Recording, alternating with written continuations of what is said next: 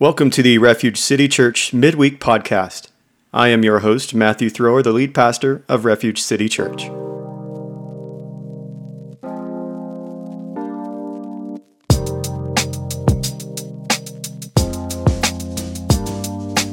So let's get into Sunday sermon. This was Sunday sermon. So we're going to look back into Philippians chapter 2 and focus on verse 7 and kind of zoom in on the word emptied, which in Greek is kino.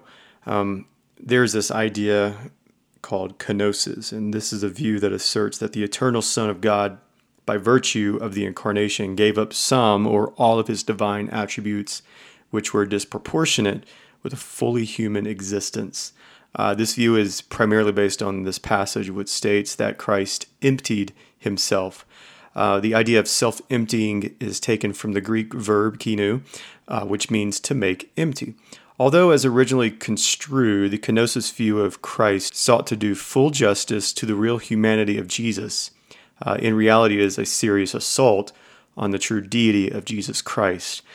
Um, most evangelicals have resisted the kenotic view and have replaced it with what may be termed a sub kenotic view stated that what Christ laid aside in the incarnation was not some or all of the divine attributes, such as omniscience, uh, omnipotence, omnipresence. Uh, instead, what Christ emptied himself of was the independent use of these attributes in order to live a normal human life. His dependence on the Father for strength and wisdom is found in such passages as John 5:19 or John 5:30 and uh, John 6:57. Uh, also in in Matthew 12, I believe 22, uh, Jesus is seen casting out demons by the Holy Spirit. So, no doubt this is a courageous attempt to safeguard the full humanity of Jesus Christ while also maintaining his full deity, which Scripture clearly affirms. The problem remains, however, whether it is truly successful. In light of Paul's clear affirmation that in Christ all the fullness of the deity dwells bodily. My voice just cracked. It's kind of weird. That's Colossians 2 9. One must try to reconcile this high and early Christology with the subkenotic theological understanding of Philippians 2 5 through 11 uh, and this appears impossible. So, allow me to offer an alternative reading of the Philippians 2 5 through 11, which I hope uh, I did sufficiently this past Sunday. And hopefully, this will afford a solution which discounts all types of uh, kenosis or kenotic doctrine concerning Christ. The real concern of Paul in Philippians 2 is not pre incarnate Christ who empties himself in the incarnation, rather, the already incarnate Christ is referred to as doing something with the expression emptied himself. By how? Well, the verse says, by taking on the form of a servant. Um, the words emptied himself suggest that the incarnate Christ is to pour out his life, having taken a position of a servant and already the likeness of humanity as a fulfillment of Isaiah's parallel in Isaiah 53:12 where it says that he poured out himself to death. Um, to, to this, Paul adds, even to death on a cross. That's Philippians 2 8. In this passage, the incarnation is the presupposition of kenosis, right? A further comparison of Philippians 2 9 with Isaiah 52 13 shows this servant section to be Paul's source material throughout this wonderful Christological passage. When read as a full letter in one sitting, you can understand this passage better. Because what did Paul just tell them? In, chapter 1, look at the latter part of it, that they're citizens of the kingdom. And then it rolls into what we call chapter 2 to, okay, now here's how you live that out. So I would suggest that a high Christology can therefore be maintained in this passage. For Paul, the incarnation was an addition, not a subtraction. Human nature was added to the person of the Son of God. Jesus Christ was not less than God, he was and is God. As the God man, Christ Jesus gave his life in obedience to the Father as a ransom for many. So think of it like this Jesus remained fully God, yet he bore himself as if he were empty. He thinks of others and not himself. It's called servanthood. He emptied himself by coming as a baby in a stable. He emptied himself by serving, uh, by washing the smelly feet of the disgruntled disciples, right? And on and on I can go. It's an incredible reality. The God man, Jesus, fully God, fully man, who came and served by taking our place on the cross. And now, our topic for the week. Uh, depending on when you're listening to this, this coming Sunday is Father's Day. Um, as you may or may not be aware, there seems to be an attack on fatherhood. Uh, in 50 years, our society has gone from father knows best to father knows nothing or to who needs a father. And I want to make sure that my children know that father does know best always, period.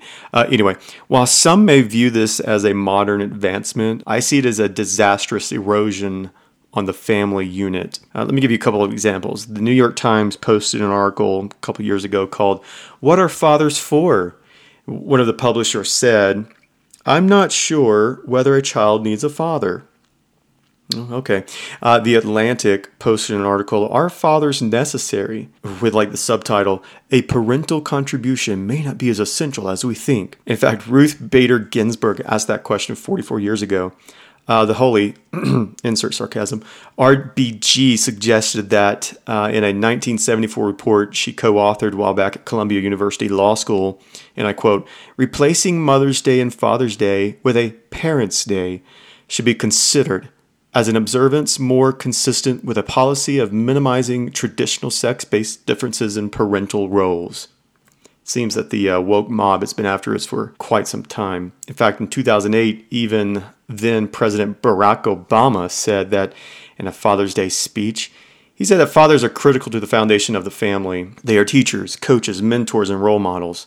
Uh, what makes this so noteworthy is that Obama actually grew up without a father. In a pediatric magazine, uh, an article that was written says that involved fathers promotes inner growth and strength. In fact, studies have shown that when fathers are affectionate and supportive, it greatly affects a child's cognitive and social development. It also instills an overall sense of well being and self confidence. Something that would be worth studying for someone, not me, um, is take a look at the violent rioting and looting in the past year and see how many of the children had father figures in their life. I would suggest, and this is just my opinion, that many of them did not have the role of a father in their life. In fact, studies would suggest that most males who are in prison for violent crime, they grew up without a father in their life. A professor of sociology at Rutgers University and co director of the National Marriage Project has provided us with pretty good overview on this subject. And here's what he has to say Fathers are far more than just second adults in the home. Involved fathers bring positive benefits to their children that no other person is as likely to bring. They provide protection and economic support and male role models. They have a parenting style that is significantly different than that of a mother, and that difference is important in healthy child development. And I say amen to that. So, my point in this is that if you are a father, how are you serving your kids? Are you serving them by being absent? Are you serving them just by being a total turd to them all the time? Or are you raising young men and women in the way of King Jesus?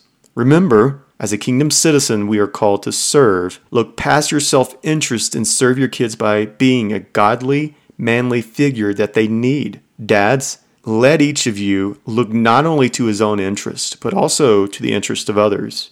Have this mind among yourselves, which is yours in Christ Jesus, who, though he was in the form of God, did not count equality with God a thing to be grasped but emptied himself by taking the form of a servant, being born in the likeness of men. So, dads and husbands, go empty yourselves for your family and be worth celebrating come this Father's Day. Well, welcome to the end of this podcast. Hey, don't stop listening yet, because we would love for you to write a review and let us know what you think of the Refuge City Church Midweek podcast. You can also find us on Facebook at Refuge City Church and Instagram at Refuge Cedar City. Until next time, grace and peace. Bye bye.